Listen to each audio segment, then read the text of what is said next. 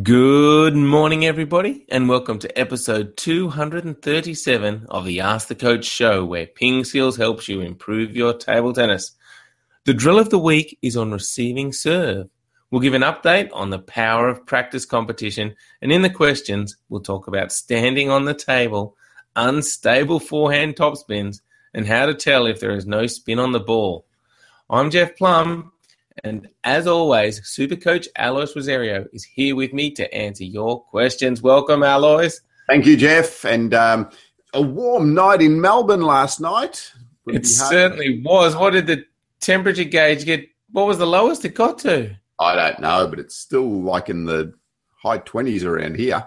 Yeah, it was like 38 yesterday. And um, yeah, just didn't cool down much at all, did it? No, no. I, I, saw I saw 42 on my car temperature gauge driving around yesterday. So yeah, it was 42. Warm. That's pretty hot. Um, and I don't know what that is. Does anyone know what that is in uh, Fahrenheit? Fahrenheit? Nah. 42 hot. Celsius to Fahrenheit. Yeah. It is 107. Yeah, that's hot. 107 Fahrenheit. Wow, that is hot.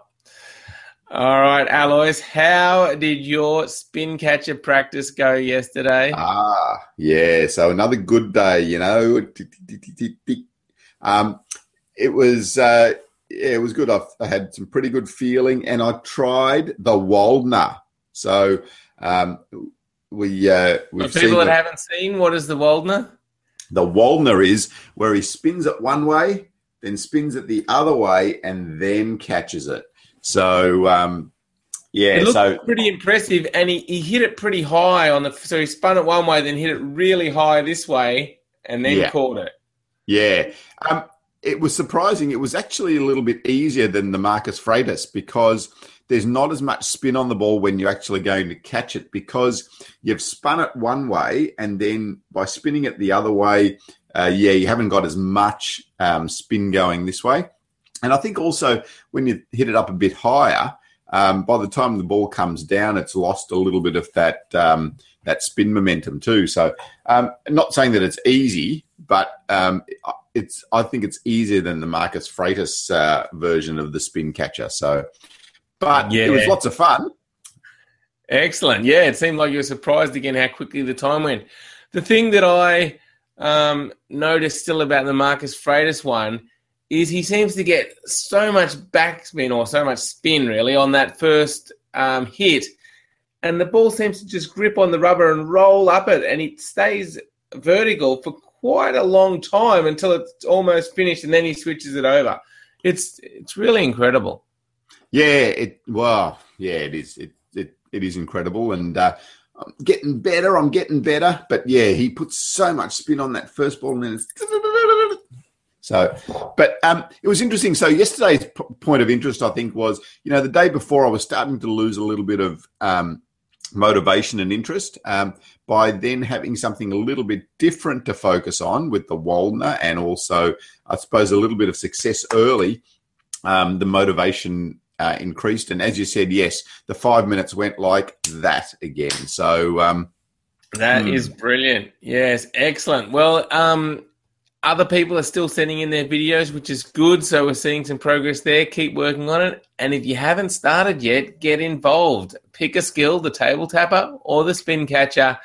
Film your session five minutes a day. Send us your videos, and you'll be in the running in our competition to see if you can win a premium membership. Get involved. Yeah, and, and um, when you upload the video, use the hashtag power of practice and let us know about the video.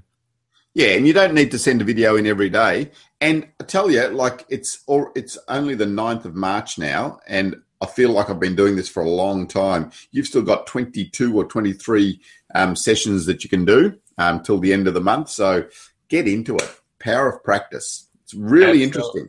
It is, yes, absolutely. Now, yesterday, Alois, the Ping Skillers question of the day, we knew this was going to be popular because it's about equipment. It was what is the best rubber around at the moment? What did people say? Yeah, so um, again, un- probably unsur- unsurprisingly, unsurprisingly, yeah, that's a word. Um, Tenergy came out, you know, pretty pretty strongly. There were a lot of people that uh, that do love their Tenergy, but um, Abdul said uh, Rizm P won't count the Tenergy series because it's because of the high prices, and I think that is interesting because it does rule it out for a lot of players. So you know, because of the high price of Tenergy, most people, a lot, yeah, most people can't afford um, the Tenergy rubber, so it's not even an option. So then they've got to look for other things. You know, some other options. Um, so Hurricane uh, three was uh, very popular. That was uh, that was one that came up a bit. Um, a few silly people going for Andy power, you know, an anti-spin and um, long pimples, but. I think but, I saw yeah, some Doctor Neubauer long pimples in there. Yes, yeah, no, there was uh, a few in there, and um, yeah, but I, th- I think the interesting one, the interesting thing is that you know, t- Tenergy, as I said, does come up um, on top, but that price uh, does really knock it around for some people. Okay, and, and besides Tenergy, what seemed to be the next most popular, just yeah, as a rough gauge, just looking through? Yeah, so uh, Hurricane Three um, was was popular. Um, yep. Some Rakza sevens, and um, I like I like Luke's comment. Where is Luke's comment? Uh, for the price, durability, and overall performance, you can't go past Xiom Vega Pro. I like it too, Luke. I do like Xiom Vega Pro. There you go. All right. Interesting discussion. Um, if you haven't seen it, you can check it all out and all the replies on our Facebook page, or you can see some on our blog. Now, that moves us to today's PingSkills question of the day, which is How old is too old to be a world class player? So, as I just mentioned, you get involved by going to our Facebook page, so facebook.com slash pingskills, or to the blog at uh, www.pingskills.com slash table tennis blog. Let us know how old is too old to be a world class table tennis player. All right, that moves us on to the drill of the week. We do this every Wednesday, Alois. What are we going to discuss today? Yeah, today we're going to um, discuss how to uh, how to practice your receiving. So a lot of players, uh, you know, come to us and say, "Gee, I really, you know, I, I can't return serves." Da da da da. The the really important key is to get out on the table and find a partner that has reasonable serves and just go out and receive and receive and receive. So um, I suppose the hardest part in all this is finding that person that has some uh, good serves. But what you need to do as a team effort is one person is practicing their serves, the other person is practicing their return of serve. They develop their serving, you rep- you develop your ability to return serves better as well. So, so that's a really key factor in your practice sessions. So during your service uh, practice time, don't then you know um, waste the time at the other end. And, and if if your partner's practicing serving, just tap the ball back to them. Practice your receiving, but get yourself set up in um, your proper receiving position. So not just standing there and pushing the ball back, but each time that your, your partner serves, you need to get down into your ready position, um, do your, your proper um, pre point routine, and then um, try to return the serve. So often, um, often there'll be there will be one serve that you find difficulty with.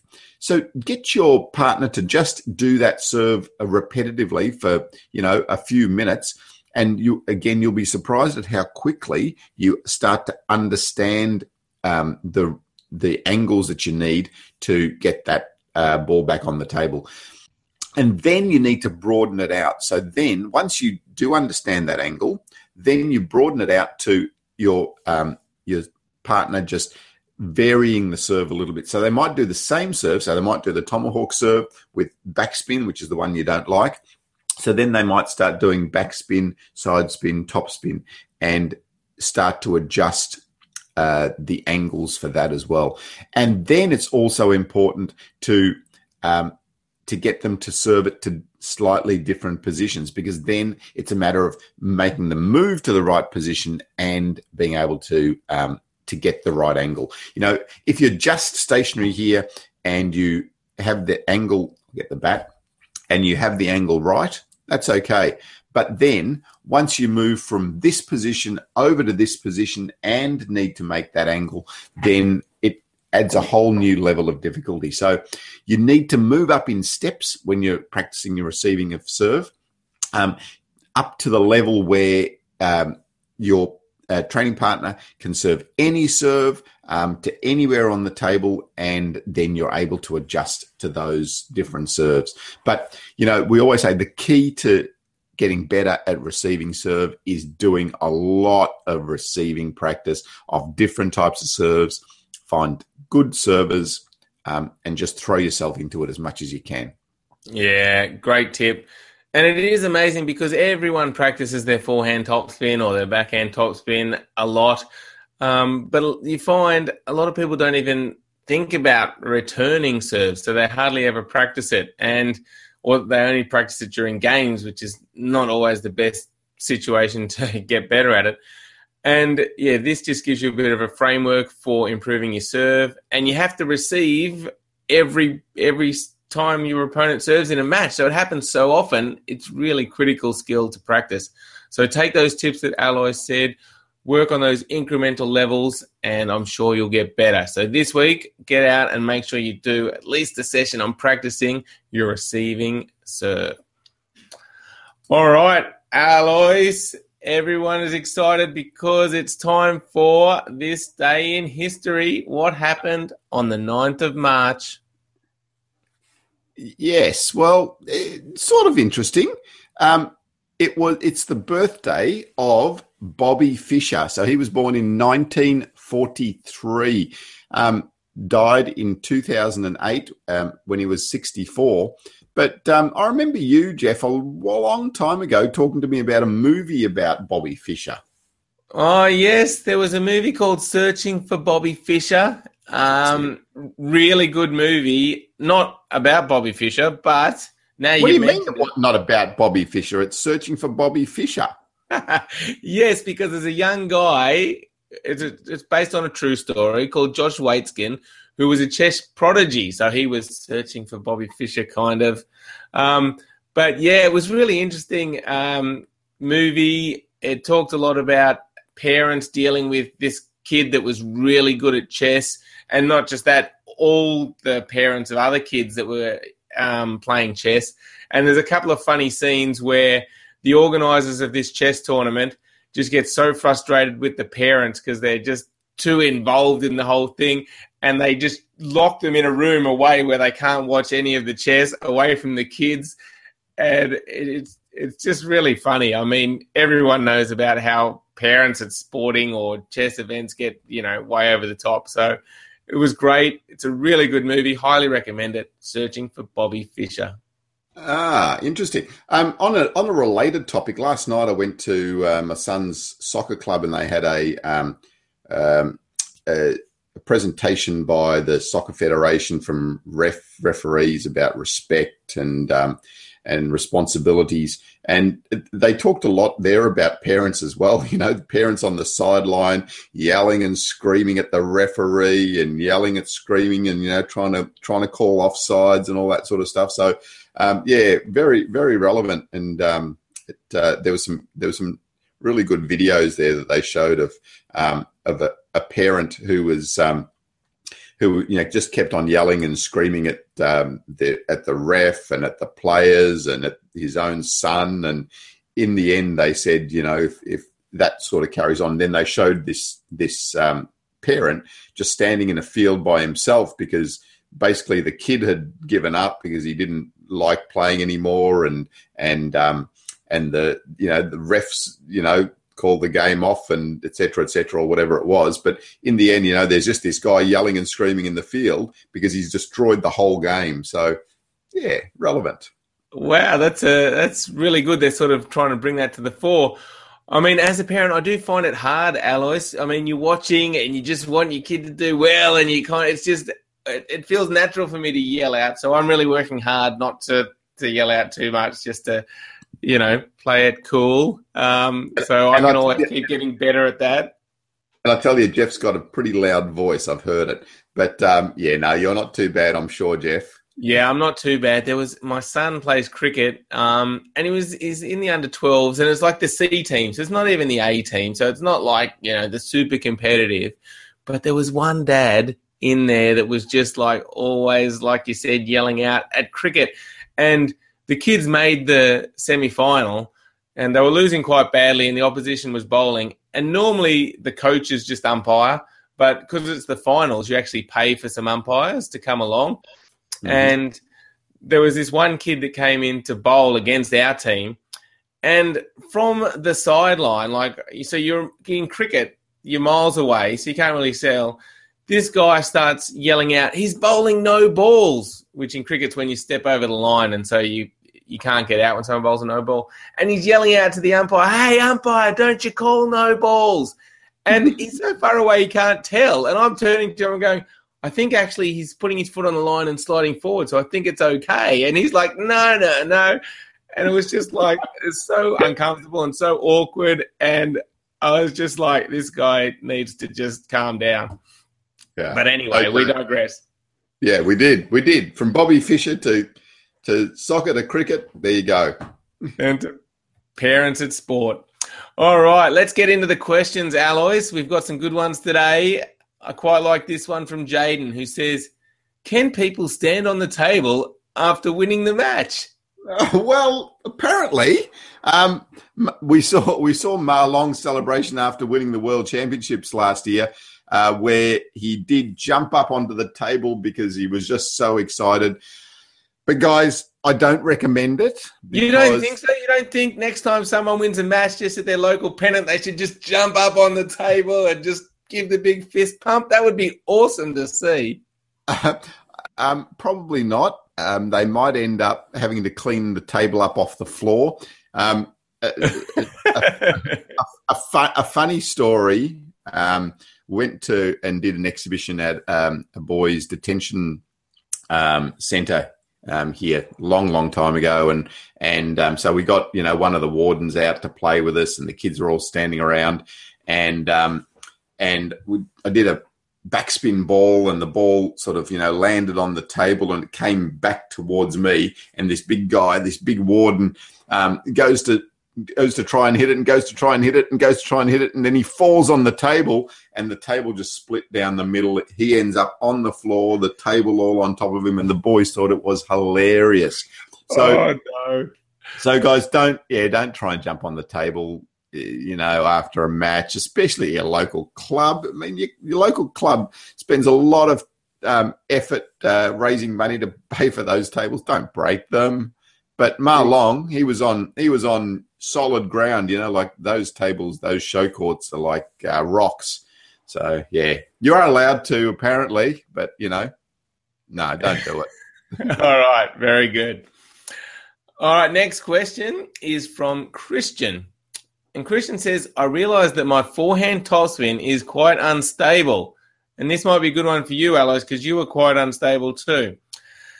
Um, sometimes I end up lifting the ball too much and, and off the end of the table. Um, the contact is too flat and the ball goes into the net. Can you provide me with some key factors to work on? Okay. So, um, Christian, the, the key here is to just be able to um, to firstly establish a good, solid um, forehand technique. So we have, you know, from here to here. This is this is your forehand technique. Then we just need to adjust for subtle variations that happen uh, because of the different spins that are on the ball, the different heights that are on the ball. And you know, it doesn't take much. So it's it's only the change between this angle and this angle, or here and here sometimes, um, to get that ball on the table. So that's why practice is so important. When you're practicing, you know, if you're getting someone to block to you, get them to block um, consistently to start with, but then get them to start to block a little bit slower, a little bit faster, a little bit higher, a little bit lower. Um, get them to put a little bit of topspin on the ball as well, because that will then start to teach you the subtle variations that you need in your swing to get that ball on the table. It's it's it's the next step forward when you when you're learning a skill. So first up, it's that base, that base um, stroke, that base ability, and then we start to use the variations to extend our skill ability, and that's what um, that's what you need to then work on now, Christian. Um, just in practice, get that subtle variation of the ball that's coming to you and learn the differences. I can't sit here and tell you now with the more topspin, you need to adjust your angle to um, 82 degrees instead of 83 and a half. Doesn't work. It's it's about um, immersing yourself in it. It's about practicing it, getting as many opportunities as you can to hit against those different types of balls and make those subtle variations. It's only the the the, the subtle changes of the angle or the subtle changes of the swing that um, that help you to get that ball on the table. Uh, the the other thing that will help you a lot though is to make sure that you are getting some good topspin on the ball. If you're generating topspin yourself, then you're getting a nice um, dipping arc on the ball, which gives you a better margin for error um, over yeah. the net. Yep. That's a good. That's a good point, Alois, because he mentions here that he's hitting the ball too flat and it's sometimes going in the net or sometimes off the end of the table. And I think that's probably a common um, problem when people are first learning the topspin um, are there any good tips for re- teaching people how to brush that ball with the forehand topspin?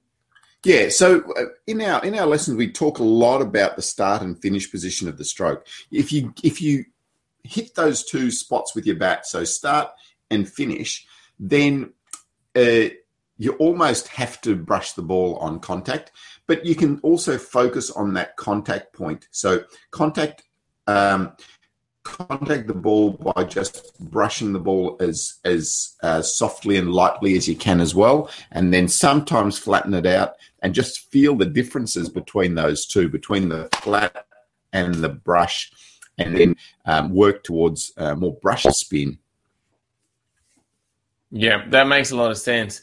And I think even if you concentrate on that uh, brushing action, just um, after a while, make sure you're still getting the right start and finish positions for that brushing contact, and then you'll end up with a really good stroke. Yeah, good advice there, Alois, and uh, great question, Christian. It's um, it's a good skill to work on. Keep going with it. Once you develop that forehand top spin, the game becomes really fun. So keep going, Christian. Next up is a question from Emmanuel, who says, "I struggle in not knowing if the ball has no spin." Is there a way I can judge the ball, and how do I practice hitting against flat shots? Should my arm swing be restricted? Yeah, um, it's it, when when so. Firstly, recognizing the flat ball. Um, f- watch the ball really carefully. Sometimes uh, you will see the label coming at you um, when when the ball's a bit flatter, or you'll see that the label isn't spinning very fast but it's also just the flight of the ball. So the spinning ball, uh, you know, the top spin will tend to dip quickly. The heavy backspin will tend to float a bit more. Um, the flat ball will tend to float uh, in a different manner. So it's it's about um, recognizing those uh, different flights of the ball and also recognizing the contact of your opponent um, to see when that when they're hitting that ball a bit flatter. So that's that's the one thing. Um, then to deal with that flatter ball, it's about generating spin yourself. So if you then brush the ball nicely, you're going to get that same dipping action that we talked about in the previous question. So by getting the dipping um, on the ball, you're going to give yourself a better margin for error over the net. So so that's that's the main things. Watch the ball really carefully to recognize the flat ball and brush the ball um, to generate the top spin of your own often the flat ball won't come through to you as much. Um, so you do need to move into the ball um, or, or, in closer to the table when you see that flatter ball and then still generate that top spin on the ball. Yeah. So, in answer to should I restrict my swing? Not really, huh? No, no. In fact, you should make sure you you really extend your swing um, fully because that's the way that you're going to generate the top spin. If you if you restrict your stroke, then you're not going to generate as much spin. So um, that flat ball is going to tend to fly back flat, and you're not going to get that nice dip on the ball that you're looking for. That nice absolutely, yeah, excellent. All right, great question, Emmanuel, and keep working on it. As we always say, you know, spin or no spin, it's it's the hardest part of the game. So, you know, once you keep improving at that, um, you're going to find it a lot more fun and you'll get a lot better. All right, Alois, I want people to go to pingskills.com and put in their email address to sign up for our free newsletter. If they haven't, do that now, pingskills.com. Thank you, everyone, for your questions. Thanks, everyone, for watching or listening if you're um, on the podcast. And as always, thank you, Alois. And thanks, Jeffrey. And uh, we will see you tomorrow. Um, I'm going to get into spin catcher day nine, I think. Day nine. Awesome. Wow. It is. Yep. And I'll do some table tapper. All right. We will catch you tomorrow. Uh, enjoy your table tennis, everyone.